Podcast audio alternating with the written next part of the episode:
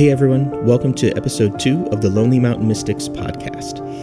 Last episode, we talked a little bit about what led us to start the podcast, as well as a little bit about mysticism and the freedom that it's afforded us. This episode, we'll be talking about the limits of language.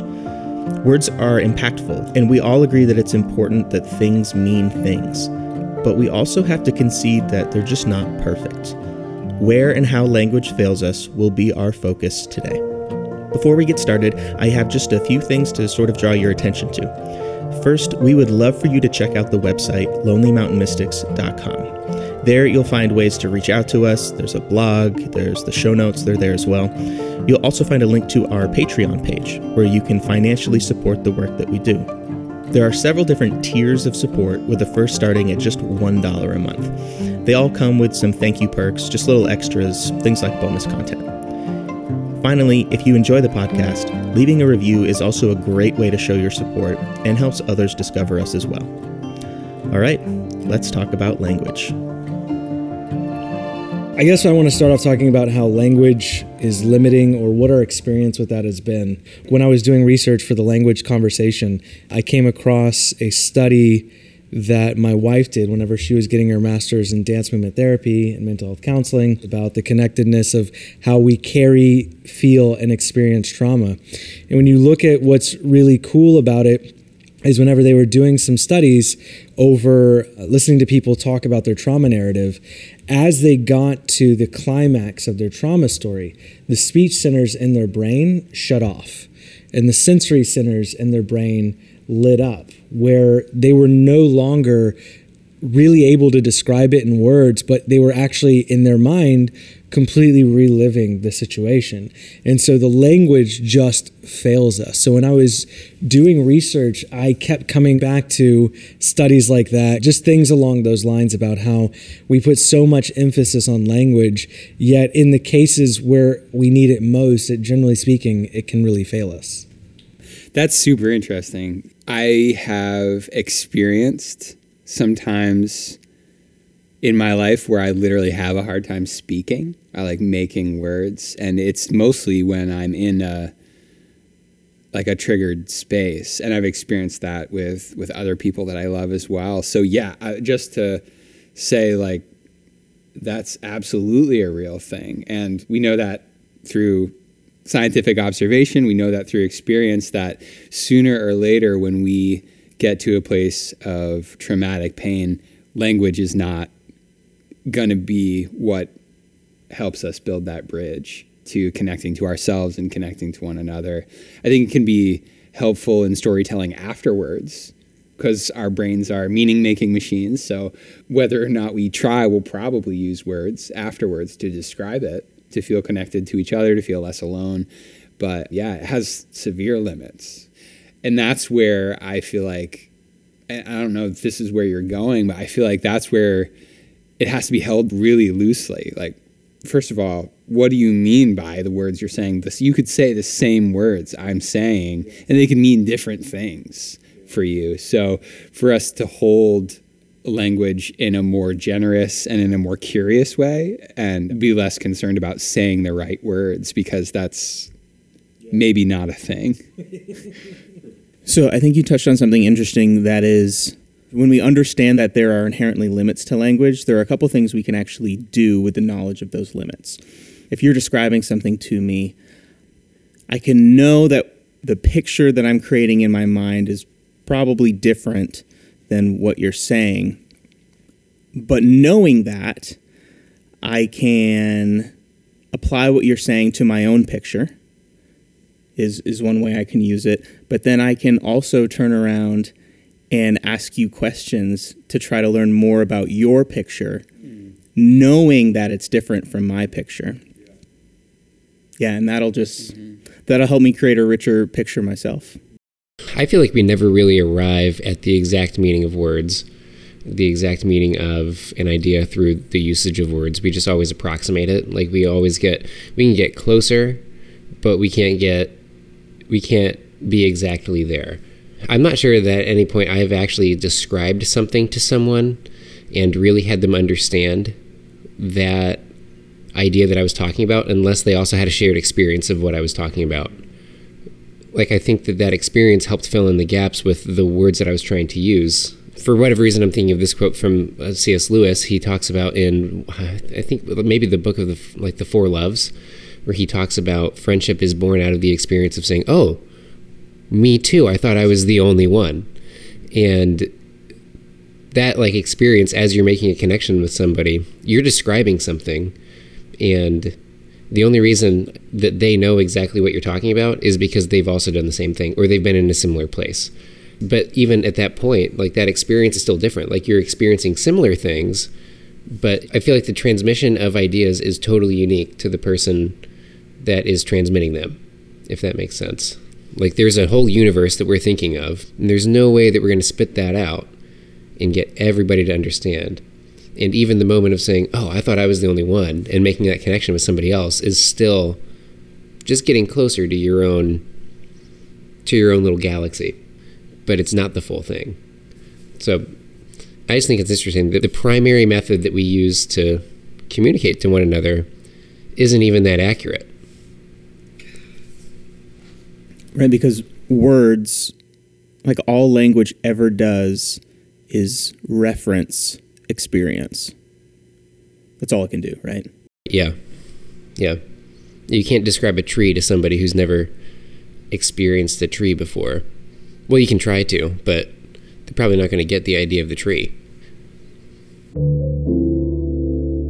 Like, I can describe a tree to someone, or I can just use the word tree, and if they've experienced the tree, then they know what a tree is. And if they haven't, then, assuming they know what leaves are or what bark is, the more they know about the individual components that make up a tree, they could approximate, maybe even pretty well, what a tree would be. But without experiencing any of those things, then they can't even approximate. So yeah, words are just merely referencing experience. And if we don't have the experience, then the words mean nothing.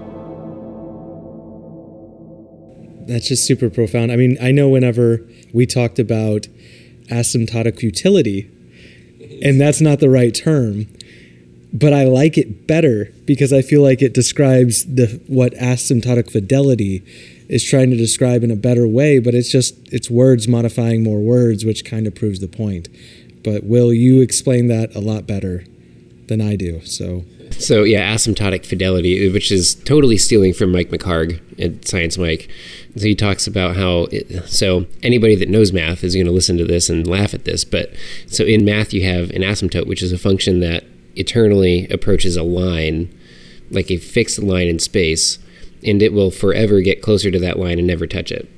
And it's kind of like like in the first Ant-Man film, when he just gets smaller and smaller and smaller and smaller and smaller. There's just always more. Like, there's always more to the world that we don't know. There's always more to the message that we're not understanding. And the more words we pile on it, we might get a little closer. We might unlock something that wasn't there before, but we're still not there.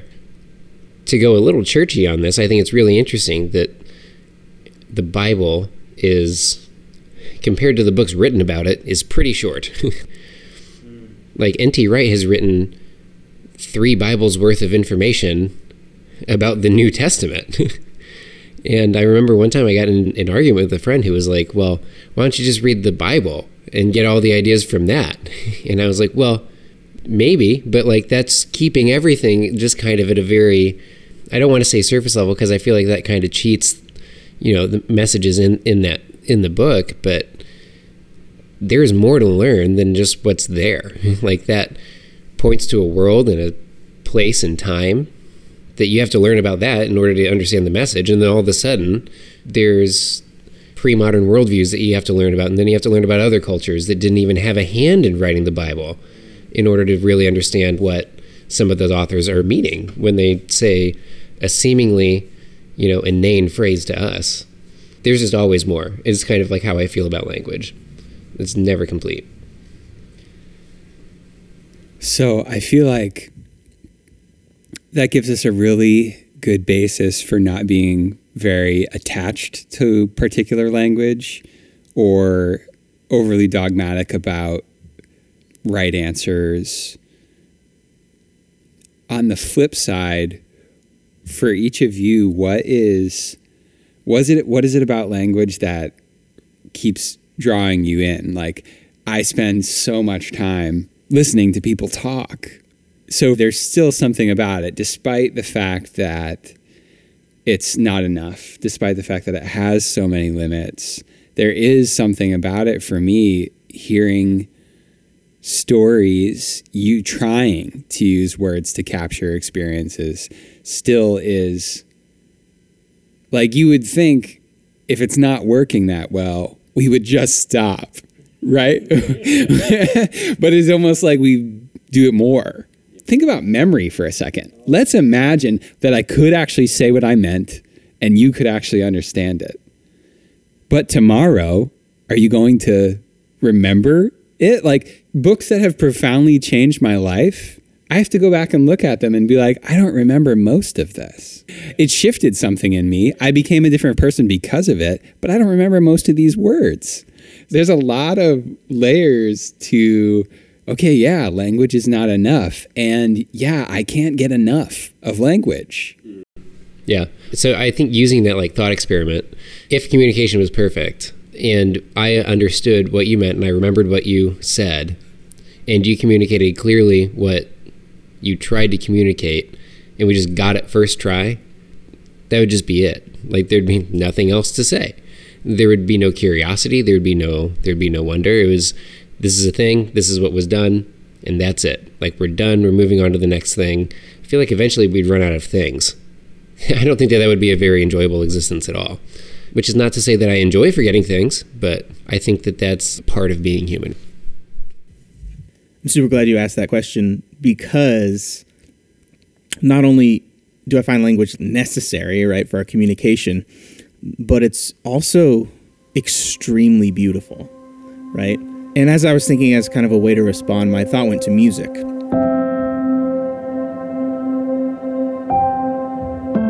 A musical note is just a note, and a series of notes is a series of notes. And the difference between one piece of music and another piece of music is the way that those notes are put together and the way that those notes interact. And so if language just points to ideas or experiences that we've had, you putting together a really beautiful piece of language is me saying, wow, I've never heard those notes together. Right? I've never associated this experience with this experience. And when I put those experiences together, well, now I've created a new experience. And so that's, I think, for me, yeah, some of the really awesome stuff that can come from language. I totally just thought about the rat from Ratatouille explaining why food is amazing. He does the same thing. I watch too many kids' movies. Anyways, so for me, I love writing poetry. I love writing in general, but oddly enough, my name is actually Gaelic for poet. So I really love poetry, and I think it's really wonderful. And what I love about language is the fact that you're creating a relationship with that person. That art, kind of like relationship, kind of like love, can only really be made perfect in the observer's eyes, in their senses. When you talk about describing something, when you share an image, an idea, that image is incomplete until the observer takes their interpretation of it and really runs with it. Language is this really beautiful way to communicate and to do your best to communicate something effectively. And for me, there's still something missing. There's still something that the other person has to fill in with their experience, like what you're describing. It's still two notes put together in a way that I've never experienced. For me, I think when I look at poetry, when I look at art, when I look at anything, I think that's why parable, metaphor, things like that, why those are so powerful. I have a poem that I wrote for my wife, and it's this metaphor. The whole thing is this long, drug-out metaphor where you forget what's happening, you forget what's going on in the story, and you get to the end of this metaphor where you've completely forgotten where you start, and then I reconnect it back to the beginning. And because you've been so engrossed in this idea, that feels so disconnected but isn't, when you finally make that journey back to the beginning, the reader on their own is getting to discover what it was like for you to discover something similar. The experiences are two different things. They're completely unrelated, but it's the feeling of that eureka moment, that aha moment, even though it's completely different than what you've discovered. That experience of the eureka moment itself is so powerful and profound. And so that's why, for me, I love words and I think they're great.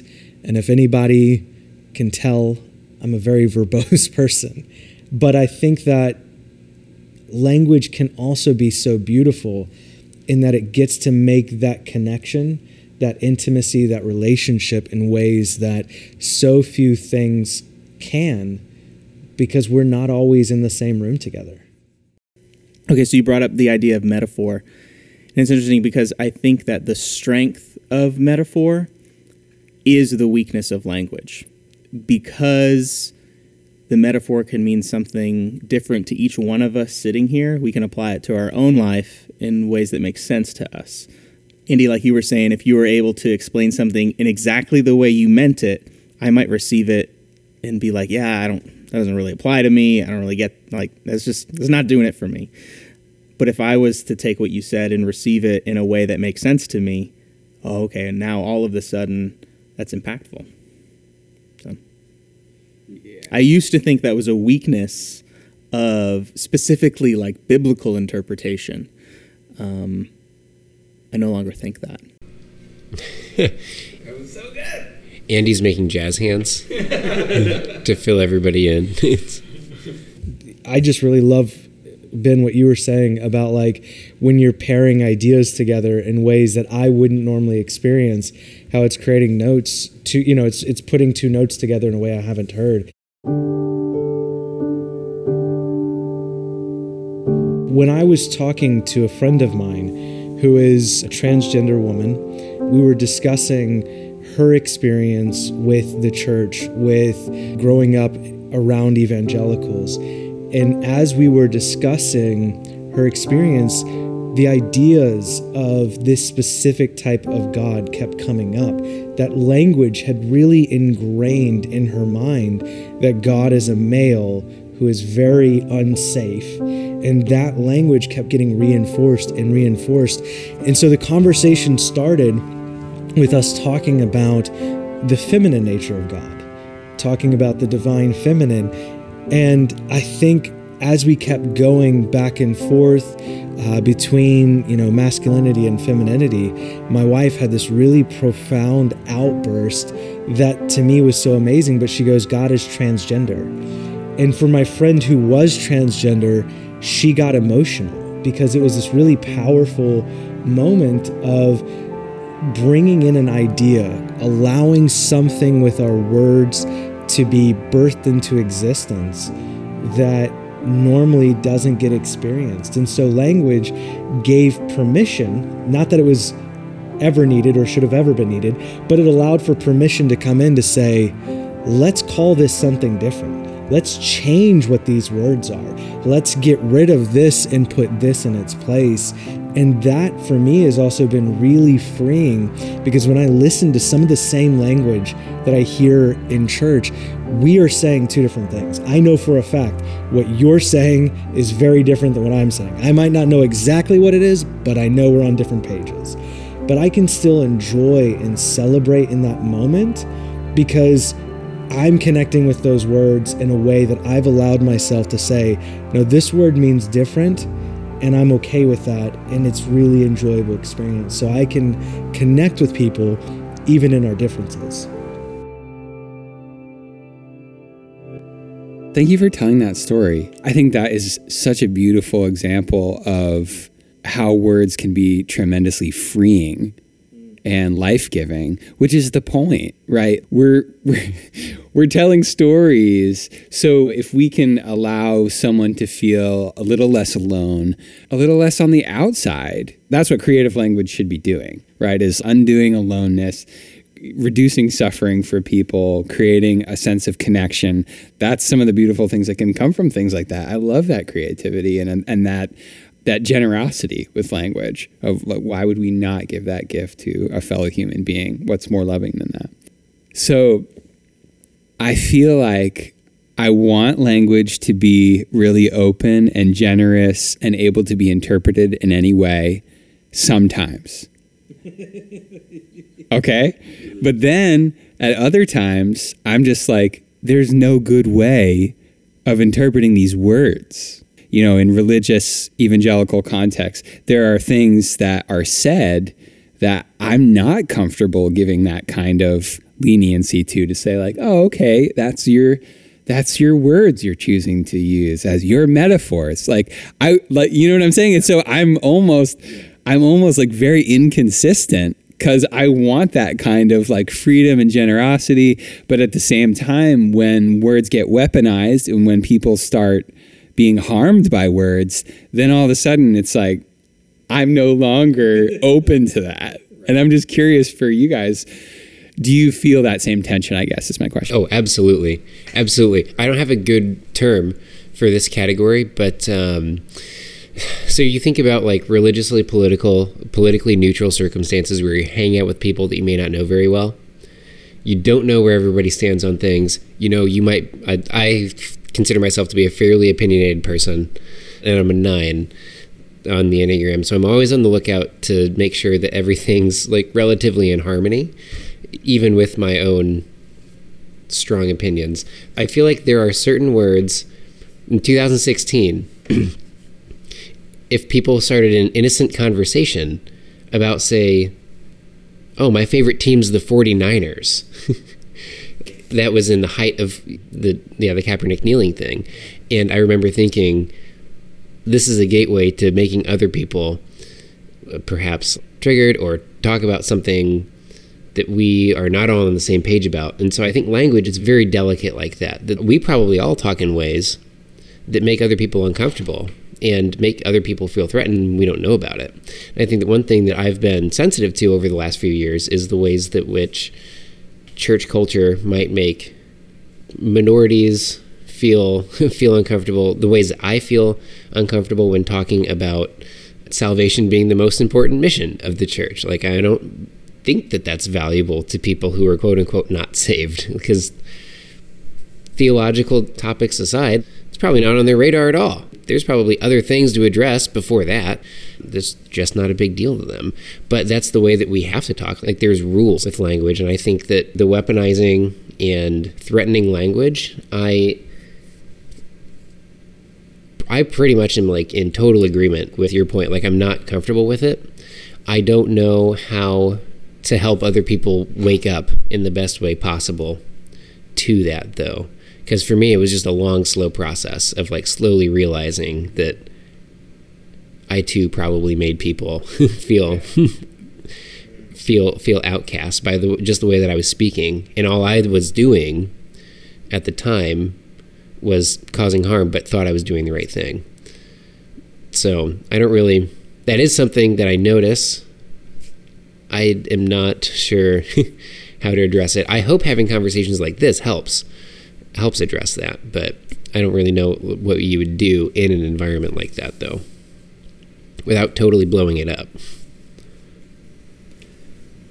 So I wonder, my guess would be that you've never encountered a situation like that with someone who agrees that language is as fluid as you think it is.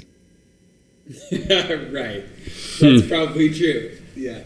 Right, because if you did, then you could have a conversation about it. But no, you encounter those types of scenarios with people who, hey, no, it says this, like, so it means this. It's very clear to everybody. I think those are where the impasses happen. So my first point would be anyone who weaponizes language like that. My guess is they don't believe that language is as fluid as we're talking about. Number two, they're weaponizing language. My guess is you have a pretty good idea of what they mean. You can disagree with it. I don't think you have to bear the weight of like, well, I have to accept it and reinterpret it in a way that makes sense. Mm. You can just say, oh, yeah, no, I know what you mean, and I disagree with you. Yeah, no, I think that's exactly what I was getting at. I think when I enter into this arena where words become so like there's almost this surreal nature to like, we're not saying anything. Right, yeah. And then like, all of a sudden you're like, but wait, I'm still really uncomfortable with some of the things that are said. Like, I'm pretty certain I'm not saying that. And I've heard, I think it's Liz Gilbert who is saying this. Sometimes all you know at first is what it's not. Right, like you hear something said and you're like, I don't know what it is or what the truth is or what the path is here, but it's not that. Right. So we'll just start with that. Like, it's not that. So, yeah, I think that is what I'm saying is like, yeah. So I think going back to the idea of asymptotic fidelity and the limitations of language, I think that's a perfect example of what I think one of the best uses of language, especially when trying to describe God or something that is totally surreal, is that we have almost a better time explaining what love is not rather than what love is. We know what we think God is not. Like, we certainly don't think that God is weaponizing language. We certainly don't think that God is using language as a gate to community necessarily, like with a very, very, very selective process. We know that those are two attributes that are not godly. But when you actually get down to describe God, we're going to miss it.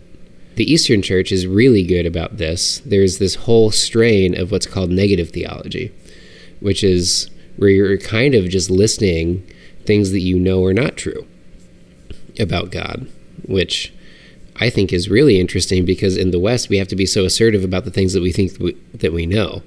And we're using all of this positive language to describe something in a very like ham-fisted way. And I think right now we're kind of in this moment, I think we're kind of witnessing the rupturing of having done that for centuries.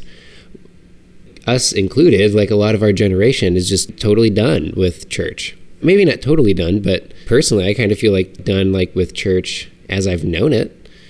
But something like church, I'm totally for. I don't know, maybe I'm projecting a lot there, but I really think that I'm not that special in the sense that I'm a product of my environment. And I think that the way that we've used language historically has led to that. I think when I try to dissect how we got here, to quote William Matthews, certainty became the idol, that we had to know exactly what to do, how to be right, because we had to make it in.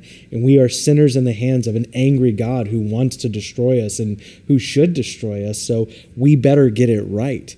And so I think with that desire for certainty, that's whenever we started to weaponize language because we had to be correct about it. We saw how language has so much power because of its fluidity, but we forgot that we're speaking two different languages, right? When I'm somebody who's experienced something transcendental, or I say I've encountered God, there is not a way, going back to the study that I mentioned with my wife, there's not a way for me to put into language that experience in an adequate manner.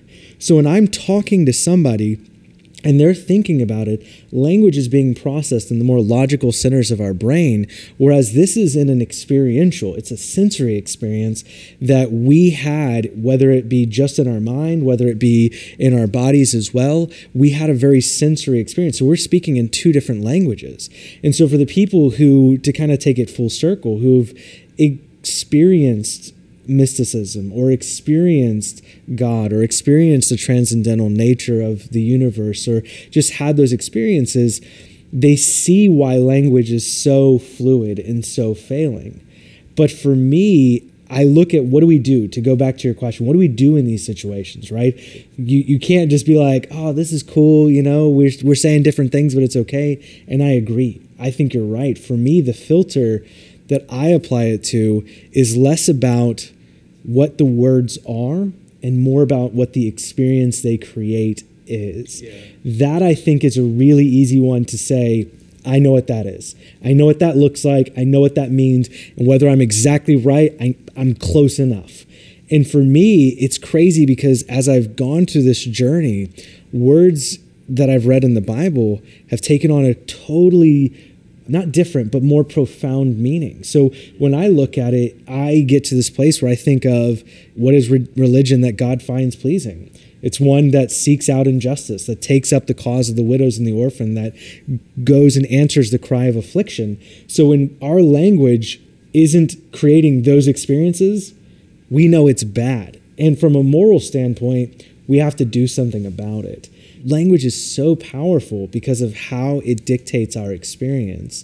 And so I believe absolutely that one, as a human being, we have a moral responsibility when we see what language isn't doing. You know, we see that it's not creating a loving space. It's not creating something safe and healthy. And I think, again, going back to my friend's experience and the experience that I've had, that at the hands of that toxic language, it's done some real damage, because as I experience those words, that's exactly what it is. It's an experience. I think we have to have this moral standpoint of, like, when we see that something is out there that's toxic or harmful, let's challenge it.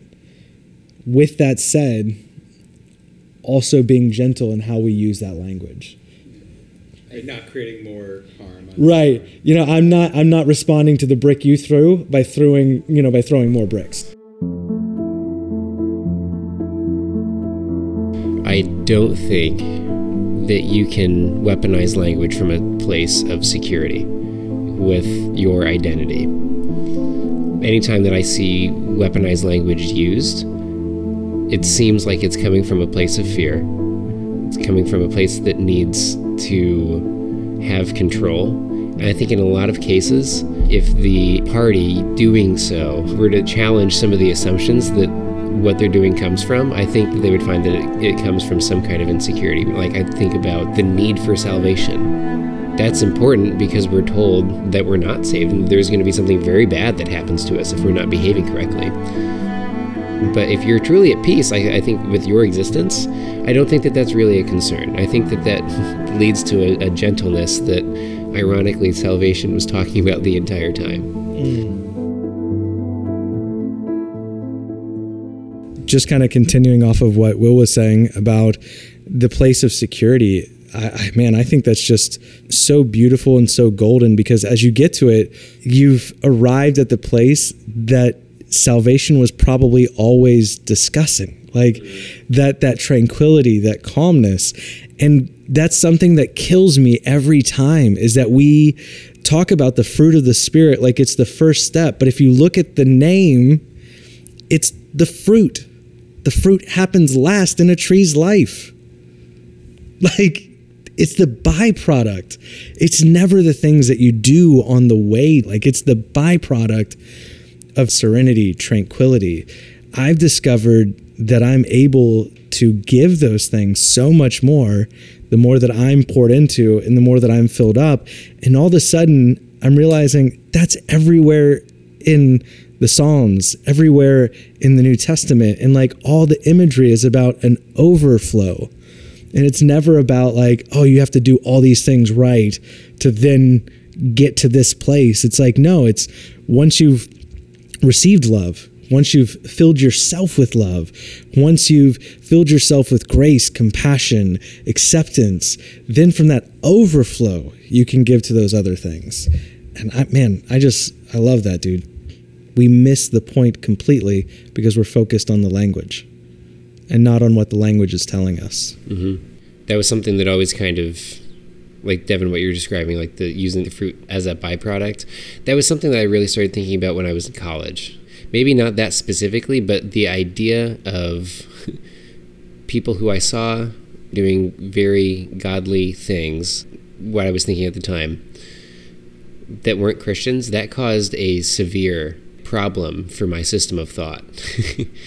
Because when you get down to it, like, the only difference between me and them was that, one, they were probably looking more like Jesus than I was at the time. I was just saying the right words. And if the goal isn't words the entire time, like when you're looking at the actions and the mission of Jesus, if saying the words isn't the goal, which it seems to not be, like, what's the point of using weird words that make people feel estranged and out of place in order to convince them that they're should be doing the right thing? Like, it just all, for me, it kind of broke down at that point. I love that, because Ben, you brought up a point about where the word belief comes from. And I think that hits on a lot of what Will's describing. Could you share that wisdom you dropped on me? Yeah, we mentioned it last episode. It was Hillary McBride that the etymology behind the word belief is by life. So belief isn't something you choose to adhere to. It's really what is displayed in your actions. So how are you guys using your experience of your actions to then formulate how you speak about things? Because I think what Will was describing is a really similar thing to what I think at one point we all went through, right? Where our words were the right thing, but that didn't actually illuminate that by life aspect of belief. For me, because I know this is kind of a weird question, for me what that looks like is I recently was fasting and I asked myself at the end of it, do I still believe in intercessory prayer? Because my lifestyle lately doesn't really show it. I'm not doing that like I used to. And if this is what my lifestyle is, maybe I need to change how I talk about these things, because maybe they don't line up anymore how I thought they did. And so how have you, or how are you, or what are some ways that based on your experience, you've used your experience to then dictate how you used language to make the two things line up more appropriately? And just as you're talking, you mentioned like the intercessory prayer thing that you maybe don't believe anymore, or you don't believe that it works necessarily the way you thought it did, or maybe you believed it, now you don't. But it sounds like you want to believe, which is something that I think about a lot, specifically that X-Files poster with that just says, I want to believe. I feel like there's a lot of that happens in my life, where there's just a lot that I look at, and I don't see that belief reflected in my actions, but it's something I definitely want to strive towards, something I want to believe. I want it to show in my actions, because then obviously I believe it. And maybe I'm not there yet for some of these things. And that's okay, I'm working towards it. But yeah, I want to believe. Does that show up in healthy ways or unhealthy ways, or a combination of the both? Or I guess I've never thought of it in that sort of way. Well, I like to think it shows up in healthy ways, because I see those as areas for potential growth.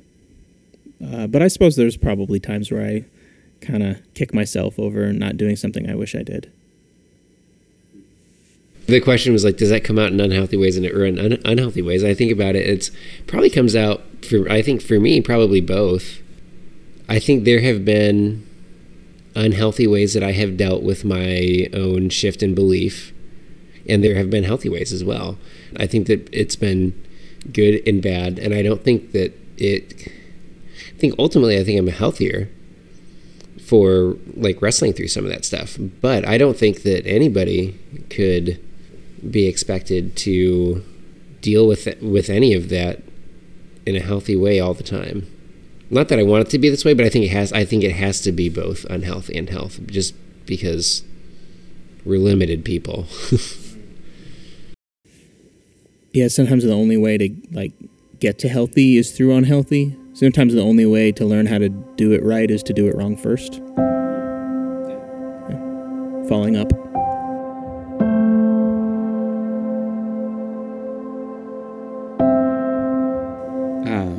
As soon as you ask that question, I start getting pretty choked up, Devin, and I'm still trying to put words around why that is. And I think it's because during some of the most difficult parts of my processing of my transitioning away from a lot of the things I used to believe, I was a worship leader, so it was kind of expected of me to say things out loud. And so I spent an intense amount of time trying to find things I could say and really mean, which was like a really emotionally stressful experience. Because like being genuine is like everything to me. I don't ever want to, just be saying something just to say it. So that was like a really building tension for a long time of how do I have this experience that I'm having and own the fact that I'm in an incredible amount of pain and that the words I'm being asked to sing, I think that was actually a tipping point at certain points, was there's just songs that still had language in it that I just couldn't sing anymore because it was really painful. And so I think for me, like there's like a period of time where I didn't say a lot about it. Like I just started getting quieter and quieter after I had left that position. There was just like a period of time where I just started removing my obligation to say anything at all. And I think, I don't know if that was just part of my process. I don't even know what to say about that, but that's what it was like, was that it took a while for me to even want to put any words around it because I was tired of that pressure, I will say having people I can watch who I can see their health and their connection and their love, and I hear the words that they're using. Like I've always really respected Rob Bell a lot. So, when I hear his language that he uses on his podcast, I'd borrow it because I'd feel safe. I'd be like, okay, we've had this trust relationship, even though you have no idea who I am, for a number of years now, where I know that you're not saying something just because it's the thing we're supposed to say. There's a level of sincerity there, and he, it's generous, it's inclusive, it's all the things I really value now. So I borrow it and I try it, and then some things fit and I keep it. So it's kind of like this, I don't think it's anything really original. It's just trying to find something I can adopt and feel comfortable with. Yeah. That sounds hard. Yeah, thank you for sharing.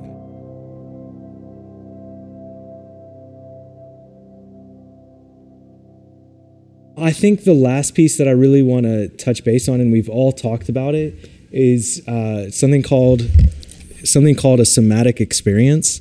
So and this is something I learned from my wife whenever she was when she was going to grad school. I would edit her papers because I'm a writer and language is my thing. So I would help her. She's a dancer, a mover. That's why she has a master's in dance movement therapy. So she would like ask for my help, and she hates it now because every now and again when we'll get into like an argument or a fight, I'll quote her papers. And she doesn't like that. It's never, yeah. It's not always the best way to solve a fight by throwing someone's words back at them, as I've discovered in my years of marriage. But one of the things that I learned from her was about the power of the somatic experience, that as we take our external life and we begin to think about it, sit in it, and let those words, those experiences marinate, that they start to appear in our body. And they start to appear in our countenance, and how we talk, how we interact, how we treat each other, how we treat ourselves. And so for me, that's part of why I've been trying to focus more on, let me drop into my body, like I've learned from my wife. Let me listen and feel and experience what's happening internally, and what are those things telling me, so then I can use language in an appropriate way. Today I was short with my kids. I was a bit of an asshole to my wife.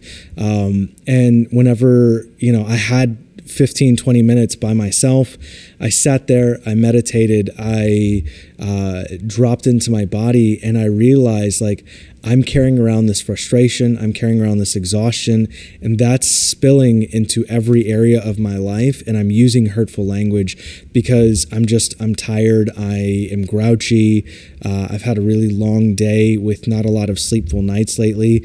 And so I had to go back and literally went back into my kids' room. I mean, they weren't even close to asleep, so like I didn't have to wake them up. But I spent time with my kids and I apologized to them. I was like, you know, I apologize for being grumpy. I apologize for using, you know, mean words when we were talking. And so the posture that I had with them had to be completely different because I needed to feel what I was feeling, to say what was going on in my body, acknowledge it, and realize that while I was saying, I love you, I was also being an asshole like 2 seconds before. And so how we carry things, how our body externalizes what's happening internally is really important. And I've found that when we can sit in our experience, the language that we can then use is so much, for me personally, so much healthier, so much better. So again, when I went back into their room and I just picked them up and I just told them, I was like, Daddy is so sorry. You know, I apologize for everything. And it was really beautiful because when I apologized to my daughter, who's not even 2 yet, she goes, "It's okay, Daddy. I love you too."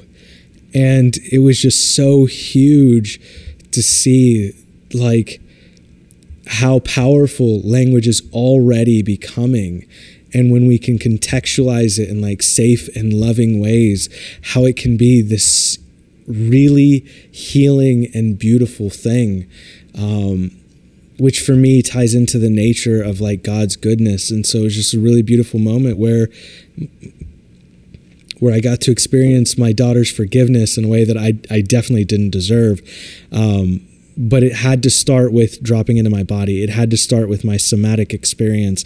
And then from there, I could navigate my way back out because my belief that I was saying wasn't matching my belief that my lifestyle was showing. And so I had to get those two to line up.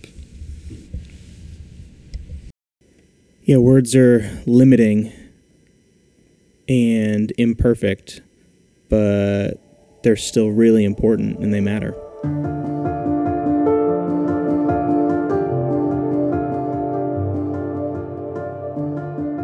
Well, thanks everyone for hanging out for another episode. If you want to connect, you can email hosts at lonelymountainmystics.com, go to the website, or check us out on Twitter. We really would love to hear from you. If you want to support the show, you can go to the website and click on Become a Patron, or head straight over to patreon.com and look for Lonely Mountain Mystics. A big thank you to those who have become patrons. Your support really does make the show better. That's it for this episode. So on behalf of Will, Andy, Devin, and myself, thank you so much for listening, and we'll see you next time.